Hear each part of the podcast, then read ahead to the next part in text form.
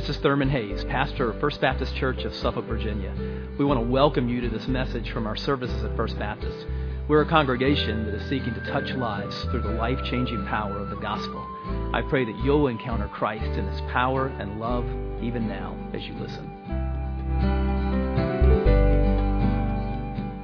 I'll open your Bibles to Colossians chapter 3 this morning. Colossians 3, as we're continuing in our series, Rooted and built up. And in our study of Colossians, we have progressed to chapter 3 and verse 18, which is where Paul begins to talk about family life and work life. And so this morning, we're going to ask the question what does God say about marriage, parenting, and work?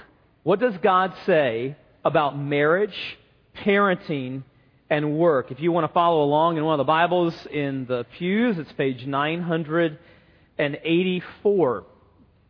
But follow along in your copy of God's Word. We're going to begin reading with verse 18 and move through chapter 4 and verse 1. Paul says, Wives, submit to your husbands as is fitting in the Lord. Husbands, love your wives and do not be harsh with them.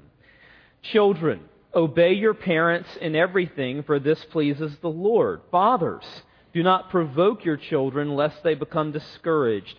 Bondservants, obey in everything those who are your earthly masters, not by way of eye service as people pleasers, but with sincerity of heart, fearing the Lord. Whatever you do, work heartily as for the Lord and not for men, knowing that from the Lord you will receive the inheritance as your reward. You are serving the Lord Christ. For the wrongdoer will be paid back for the wrong he has done, and there is no partiality. Masters, treat your bondservants justly and fairly, knowing that you also have a master in heaven. Father, as we talk about these very practical things this morning, when we think about how much of our lives are taken with, with, with family and and, and work, at home and at work. Lord, you desire that we live out the gospel in our daily lives. And so much of, of daily life is, is in these two arenas, at home and at work. And Father, we want to, to glorify you in both areas. We want to reflect the love and the character of Christ both at, at home and at work. And we pray that you would, would show us that today. Father, help us not just to be hearers of your word, help us to be doers of the word. And so we begin to become more of a doer of the word by the way that we listen to your word. So, Lord, as we listen today, help us to take these things in deeply. May they get deeply rooted into our heart and work their way out into our living, in our marriages, in our parenting, in our work life, in our school life, if we're students. Father, speak to us today. Work deeply in our hearts by the power of your Spirit, we ask. In Jesus' name, amen. Once upon a time, there was a, a country that was neat and tidy, but totally repressed. There was a, there was a dictator who, who enforced rules and regulations about every aspect of life the people were, were regulated about the, what they could eat and when they could eat it, uh, what kind of car they could drive and, and, and where they could drive it, uh, um, even what time they could get up and what time they were to go to bed at night. Well, one day, the dictator of the country became ill and died suddenly, and there was a, a, new dictator that was put in his place, and he wanted to be the opposite of the old dictator, and so he said, all the old rules are off. They are henceforth abolished. Well, there was rejoicing in the streets. There was dancing. Everyone thought, hey, we're, we're, we're, we're free now. We have, our, we have our freedom. All the old shackles are off. The next day, two cars were driving down the main street of the capital city when they ran into each other in a head on collision. Now, fortunately, neither driver was driving very fast, and so they were unharmed. But they both got out of their cars, and, and the following argument took place. one of them said to the other, um, Why were you driving on the wrong side of the road? Well, who said it was the wrong side of the road? Well, you see, here we drive on the right side of the road. Who says? Well, it's just the code. It's just the, the law. It's what we do. Not anymore, we don't. We're free. Well, by the time the police arrived, one thing had become really apparent to the two drivers and to all the bystanders, and it was this. You can throw out the old rule book, but if you don't have some kind of a code to go by, the result is not going to be freedom. The result is going to be chaos and danger. It's kind of a picture of what's happened in our own country in the past 50 years or so. Because beginning in the 1960s, we said, hey, we're throwing out the old rule book. That's all gone, and now we're going to be free. Well, things have not really worked out that way because the result in many cases has been chaos and danger and all kinds of addictions and in many cases death. Well, God provides a guide for us, a guidebook for us. And God provides guidelines for marriage and parenting and work. And His guidelines do not repress us. His guidelines release us to flourish as human beings. Let's take a look at it this morning. We see, first of all, in this text, the Christian at home. Now, it's obvious from the number of texts in the New Testament that deal with family life that God wants us to take very seriously, and the early Christians took very seriously living out the gospel in our home life, which is where we really let our hair down. We are really ourselves in the context of our, of our family life. And, and what he's saying here is that he wants us to be our new selves in the context of our family life. Now, first of all, he addresses husbands and wives in verses 18 and 19. Let's look at it again. Wives, submit to your husbands as is fitting in the Lord. Husbands, love your wives and do not be harsh with them. Now, the word submit here, uh, for many people who don't understand it, conjures up images of, of, of downtrodden uh, women uh, who serve as doormats for dominant husbands. That's not what is being taught here. The word submission here simply means that, that, that wives are to, you want to respect your husband. It means that the disposition and posture of your heart is that you, you, you want to follow his leadership.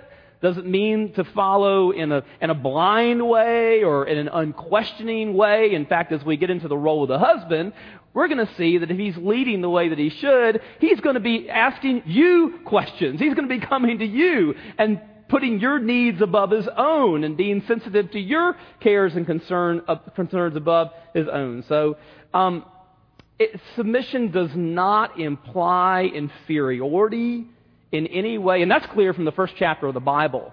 When God creates both men and women in what? In his own image. And this carries over into uh, the view of gender in the New Testament, where the Apostle Paul, the same Apostle Paul who writes Colossians 3.18, says in Galatians 3, 27 and 28, For as many of you as were baptized into Christ, Christ have put on Christ, and there is neither Jew nor Greek, there is neither slave nor free, there is no male and female, for you are all one in Christ Jesus.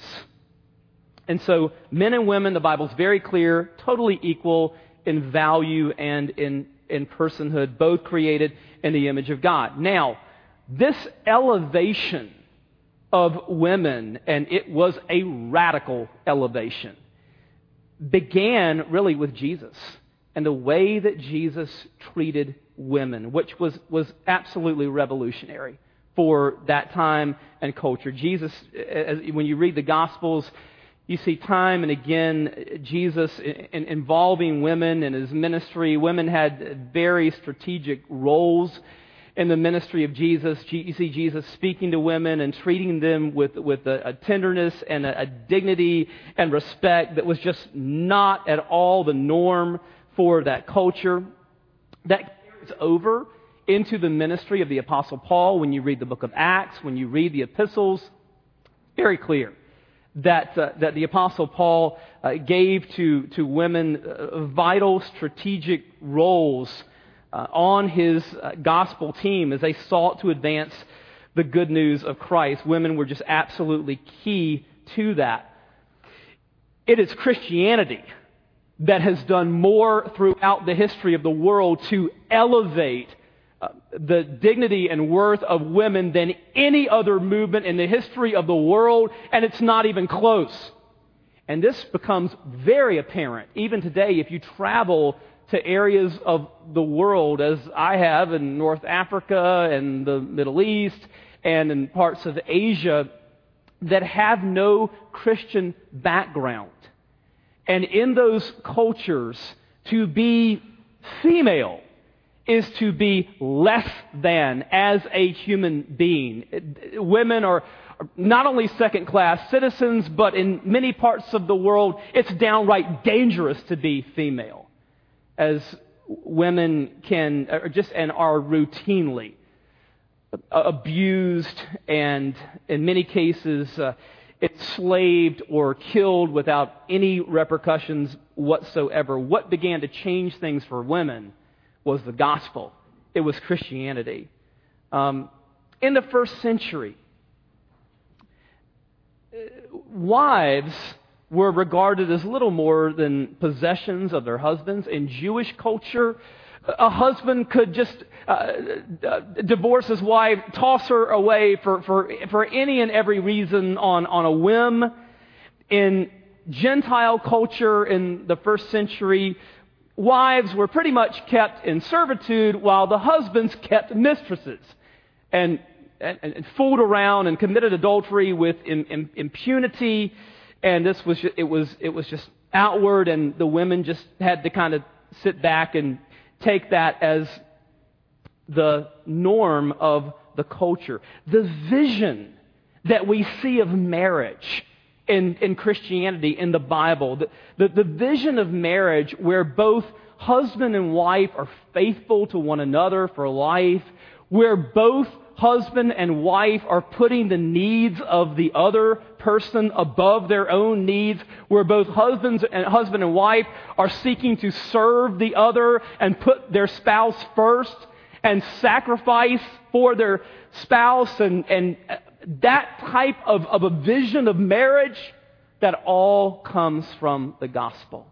That's all from Christianity. And, and of course, that's the vision that he's presenting here in verses 18 and 19. Now, the fact that we are equal as human beings, as men and women, does not mean that we are identical, which is kind of self evidently true, right? We're equal, but yet we're not identical, and God gives us different roles to play. And so in verse 19, he talks about the role of the husband.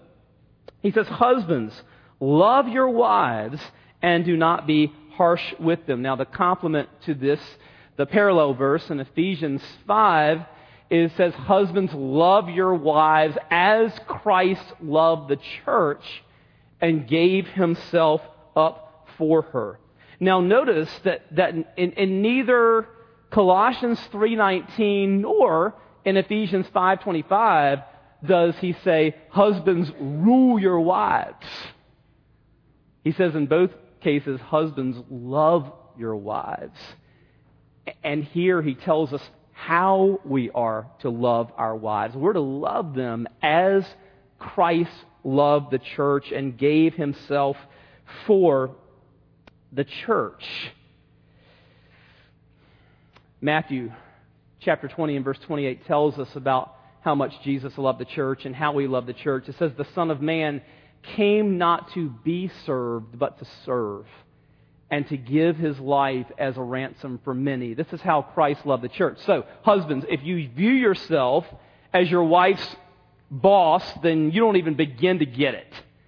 If, but if you view yourself as, um, as her servant, as putting her first, putting her needs above your own, putting her interests above your own, laying down your rights and, and, and, and putting her above yourself, protecting her, serving her, willing to lay down your life for us, yeah, then you're beginning to get a biblical vision of how we should regard and love our wives. And furthermore, uh, both in Ephesians 5:25 uh, and in uh, Colossians 3:19, when he says "love your wives," the, the tense of the word "love" here means keep on loving. Keep on loving. In other words, our love for them is not based on subjective feelings. It's not based on on emotions. It's, it's not based on her attractiveness or anything like that. It is based on a commitment. We make a commitment to love and to keep on loving. Now listen, this is how Christ loves us. Christ, Christ loves us many times in spite of ourselves, right? If His love were conditioned on our performance or on our, you know, moral attractiveness or whatever, we would be doomed. Now, no, he, we, we are to love our wives as Christ loves us. And, he, and he, Christ is committed to us. And it's not based on our lovableness, but on his love. It's not based on our goodness, but on his grace. And that's how we're to love one another in marriage. It's love based on a commitment. Now, in all of this, marriage is a picture of what? The gospel. Because as both husband and wife seek to serve one another rather than be served, as both husband and wife, as we honor one another above ourselves and seek to put the needs and interests of our spouse above our own needs and interests, as we lay down our rights, as we are willing to lay down ourselves for the other, what does that picture? It pictures the way that Jesus has loved us. And so marriage is meant to be a picture, a demonstration of the gospel. Now, husbands, he adds at the end of verse 19 that we're not to be harsh with our wives and do not be harsh with them. Why does he feel compelled to say that? Well, it may have something to do with the ways that we that men can be, both in the first century and the 21st century, because uh, men can be harsh, and um, we can we can seek to sort of throw our weight around, throwing our weight around, um, intimidating, if not physically, then verbally. And he's saying there is no place for that in a Christian marriage. Men, do you realize, husbands, do you realize that your wife is one of God's daughters? Be real careful how you treat God's daughter. 1 Peter 3 7 says, Husbands, live with your wives in an understanding way, lest your prayers be hindered. I believe that it, it's, it's really important for the church, especially in the culture that we're living in, where so many couples have grown up without a healthy, functional marriage being modeled for them. It's very important that in the church that we do all that we can to help marriages and to help families grow strong beginning on September 11th, we're going to uh, to offer for six weeks at 6:30 on Wednesday nights, uh, a course on biblical marriage in a broken world to kind of go deeper on some of these things in in marriage. Well, in verses 20 and 21, he turns his attention to parenting. So let's look at that. He addresses children, he addresses parents. Verses 20 and 21. Children, Obey your parents in everything, for this pleases the Lord. Fathers, do not provoke your children, lest they become discouraged.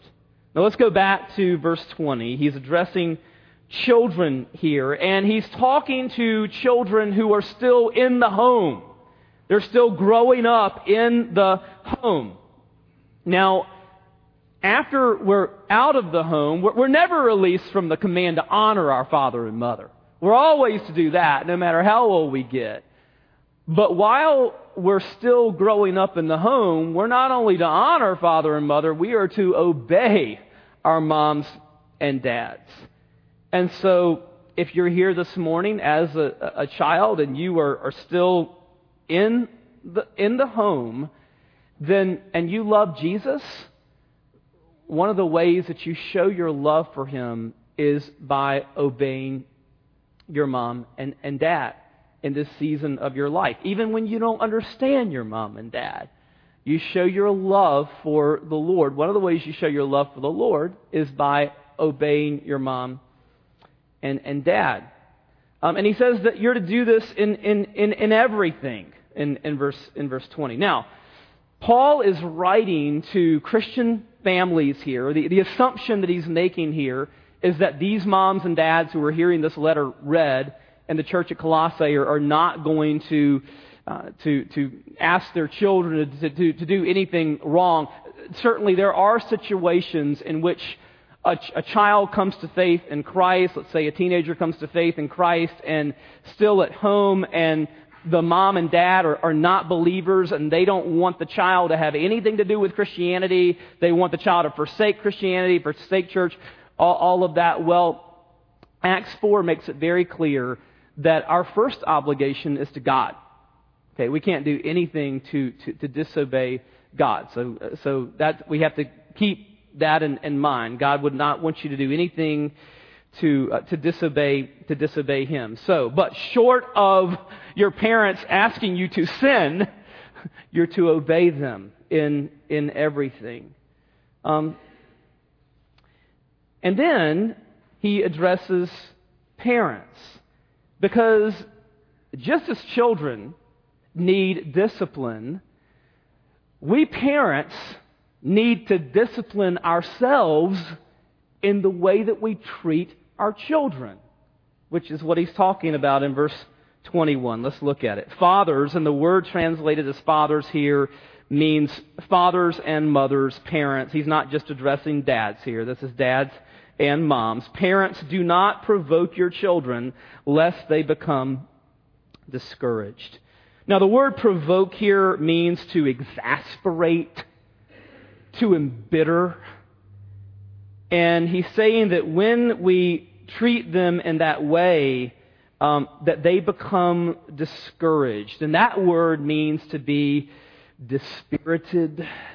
It's talking about a child who has just lost heart. They've just lost heart. Um, so, what are some of the things that we can do, parents, to to cause our to, to cause our children to to lose heart, to become discouraged, dispirited?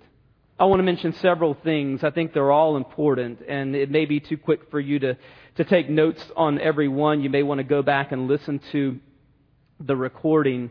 But one thing that really can discourage them, that can cause them to lose heart, nagging would be one thing. Nagging, belittling, going after our own fantasies of success through them, whether it's some athletic fantasy or some fantasy of, of, of worldly success or academic success where we try to live out what we would ideally want to be through them can be very, very dispiriting and, and cause them to lose heart. Comparing them unfavorably to other children, constant criticism without affirmation, refusing to listen to them setting unrealistic goals and expectations so they begin to feel like I can never do enough. Making unrealistic rules being so overprotective that we, what we end up communicating is that we don't trust them. And kids, if you want your parents to trust you, then don't behave in ways that undermine their trust. That's important too bullying them and beating them down verbally. I, physical abuse is just so obvious. I haven't even mentioned that. But, but, but bullying and beating them down verbally can do it as well. Listen, if many parents spoke to their colleagues at work the way that they speak to their kids at home, they would lose their jobs. If they went off on people in public, in the workplace, the way that they go off on their kids at home, they'd be fired. Well, all of these things are, are things that, that, that, that discourage, that produce a child that is dispirited, that's just lost heart. You say, but we have to discipline.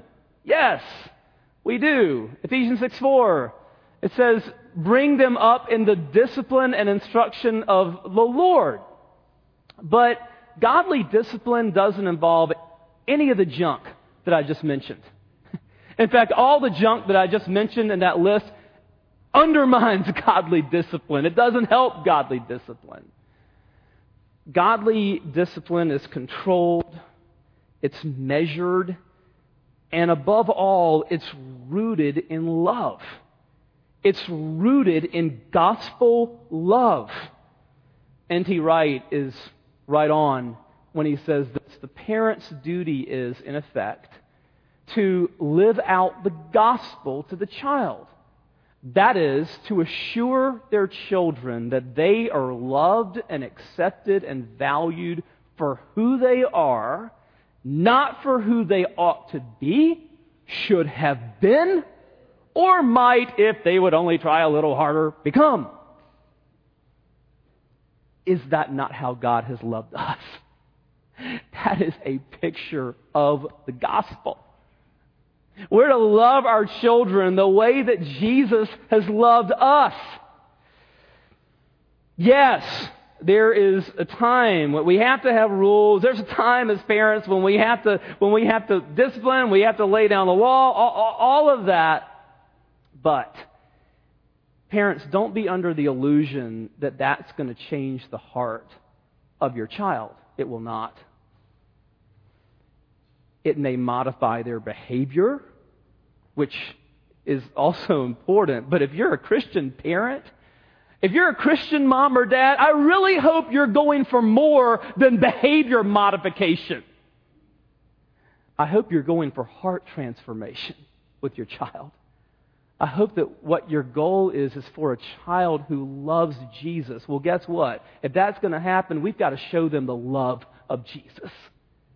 We've got to model above all gospel love for our children.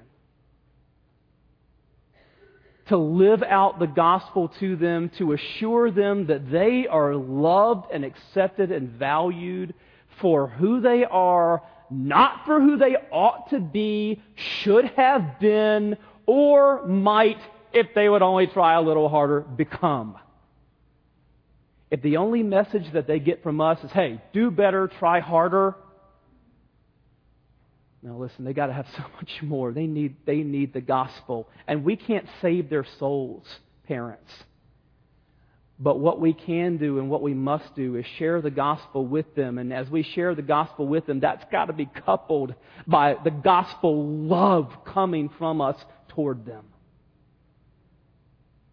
And we, we're to love them the way that Christ has loved us. This is how He's loved us, how He's accepted us unconditionally. His love is not conditioned on our performance, it's based on the performance of Jesus for us upon the cross. Now, it's not easy to be a parent. These things are finding the right balance and all of this between tough love and tender love and, and all of that. These issues can be very, very challenging. Um, and we need all the help that we can get. One book that I think has been really helpful, uh, to me at least, is, Elyse Fitzpatrick's book, Give Them Grace, Dazzling Your Kids with the Love of Jesus. I think she has a, a good handle on some of the issues that we're talking about. Let's talk about the Christian at work. He addresses that beginning in verse 22. Let's look at it together. Bondservants, obey in everything those who are your earthly masters. Now, the word bondservants here, it means slaves.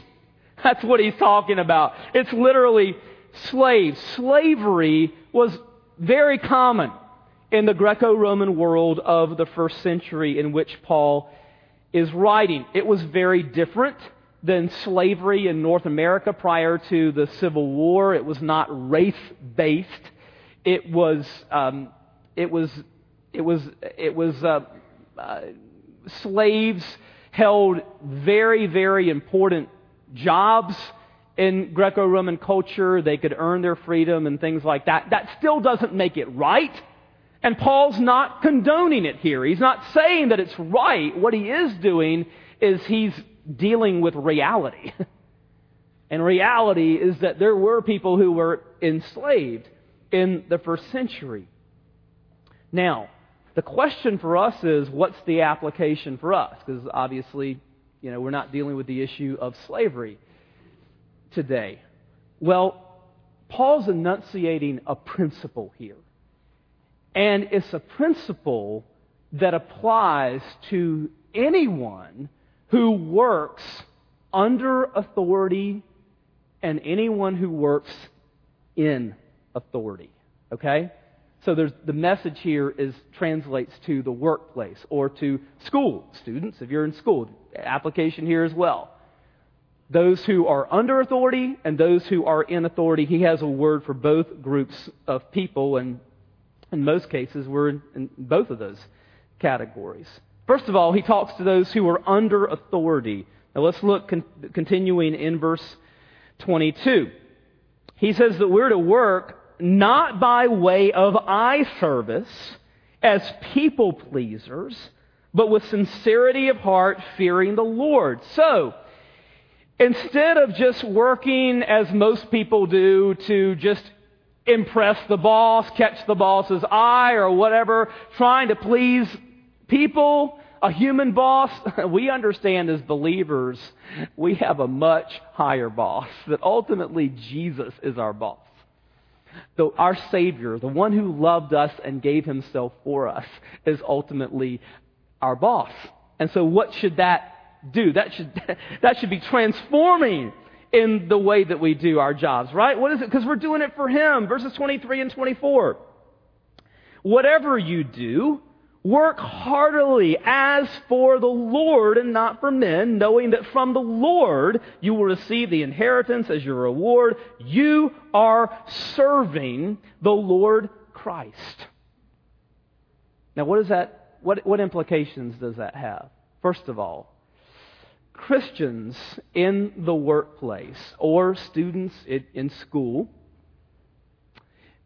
Christians should stand out for their dedication and diligence. Christians should stand out in their dedication and diligence, to be known as people who are doing the very best that they can. Why? Because in our case, we're not just working for an earthly boss, we're giving our utmost for His highest. It means that we turn our jobs, whatever they are, into an act of worship. Now think about that.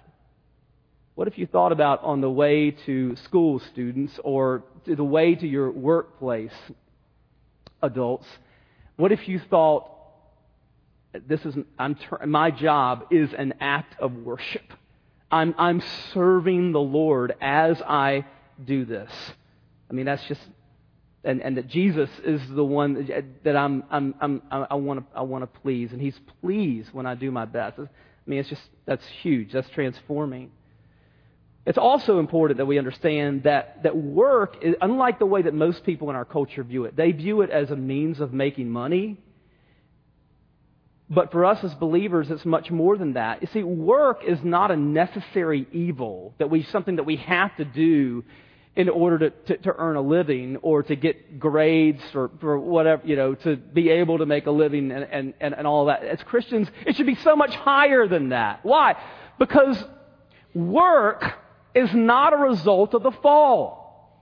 Very important to understand that before sin entered the world in Genesis 3, God had already put human beings in the garden to work it and tend it.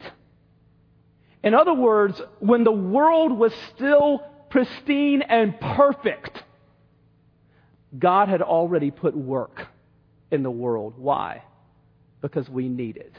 We need it for meaning, we need it for purpose, and in God's sight, there are no meaningless jobs.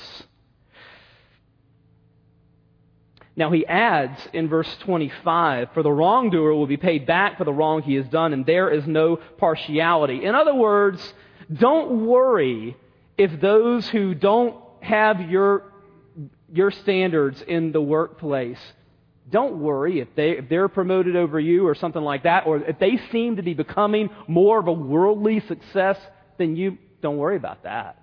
Why? Because you're, God's going to reward. God's going to reward. I mean, you can count on that. God sees all, sees everything. God knows. He knows. He knows your. He knows your work and your dedication. God will reward, and that that that releases us. That frees us when we understand it. Well, next he talks to those who are in authority in chapter 4 and verse 1. Masters, treat your bondservants justly and fairly, knowing that you also have a master in heaven. Now, the translation here is to those who are in authority in, in the workplace.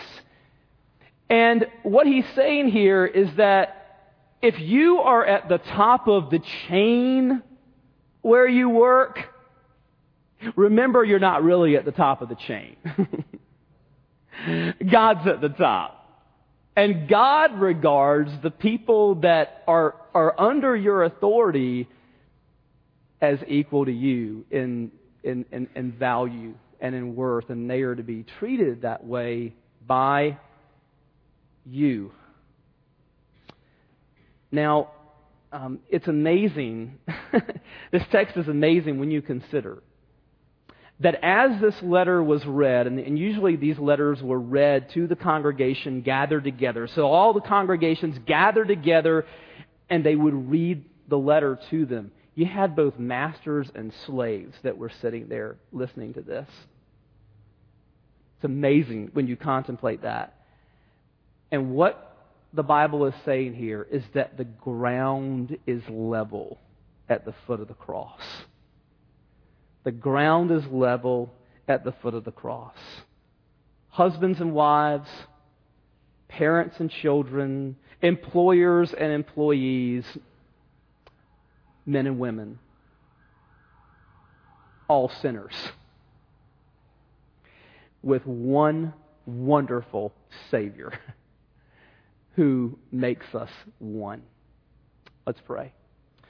Father, we pray for that oneness Uh, beginning in our homes. Father, we pray that you'd help us as husbands and wives to live out the gospel in the context of our homes. Lord, help us as moms and dads to model gospel love for our children. Father, we pray that you would give us homes that would really, really stand out from the culture and the way that we treat one another.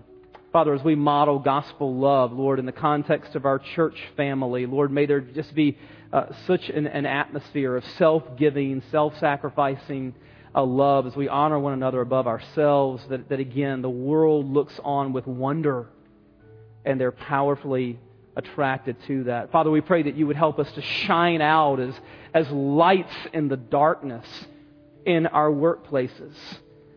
Father, many of us may be in, in, a, in a workplace environment where we're the only Christian, or, or maybe we, we, we feel that we're, we're, there's just a lot of darkness where we, where we work. But Father, help us to understand that you've, you've providentially placed us where we are to be lights that shine out in the, the way that we do our jobs and in the quality of our, of our, our love for people. Father, again, help us to, to, to live out the gospel in, in all of these arenas at, at, at home and at work. As we continue to pray, perhaps you're here today and, and you would say, I'm intrigued by this love that you're, you're talking about. Love that gives of itself. Love that lays down its life. All of that comes from Jesus. It's all modeled on Jesus. It flows from Him. If you're here today, you say, I want to give my life to Christ. I want to know Him in the way that you're describing. I want this gospel love to take root in my heart. Why don't you turn to Christ right now? Turn to Him. Trust Him. Just acknowledge, Lord, I can't make it on my own. I can't save myself. I'm a sinner, but I believe that you died for my sins on the cross that you were raised from the dead. And right now, I turn to you and I trust you. I rest in you alone, your finished work alone.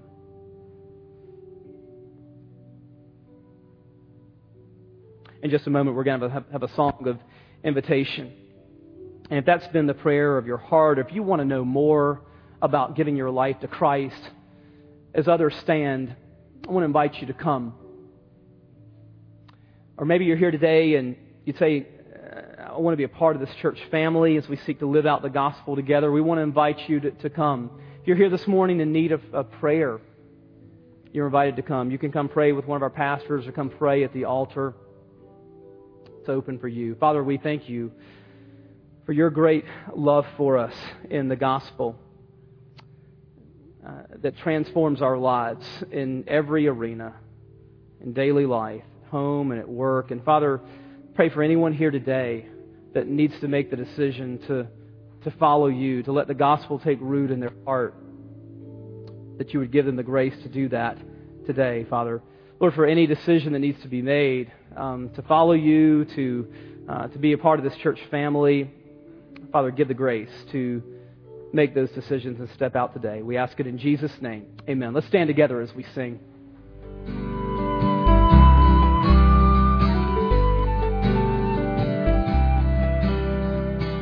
I hope you've been blessed by this message. Christ is the answer for every need, now and for all eternity. As someone once said, Jesus plus nothing equals everything, and everything minus Jesus equals nothing. Have you trusted in Jesus as your Savior? If not, why not now? His arms are open wide to receive you. It may help to pray a prayer like this Father, I know that you are holy and that I have sinned and fallen short of your glory. I know that you are a righteous God who must punish sin. But I believe that your Son Jesus took my punishment for me, died in my place, and rose from the dead so that I could have eternal life. Right now, I turn to Jesus and trust in his finished work for me. In his name I pray. Amen. You know the Bible says this in John 1:12, to all who did receive him, who believed in his name, he gave the right to become children of God.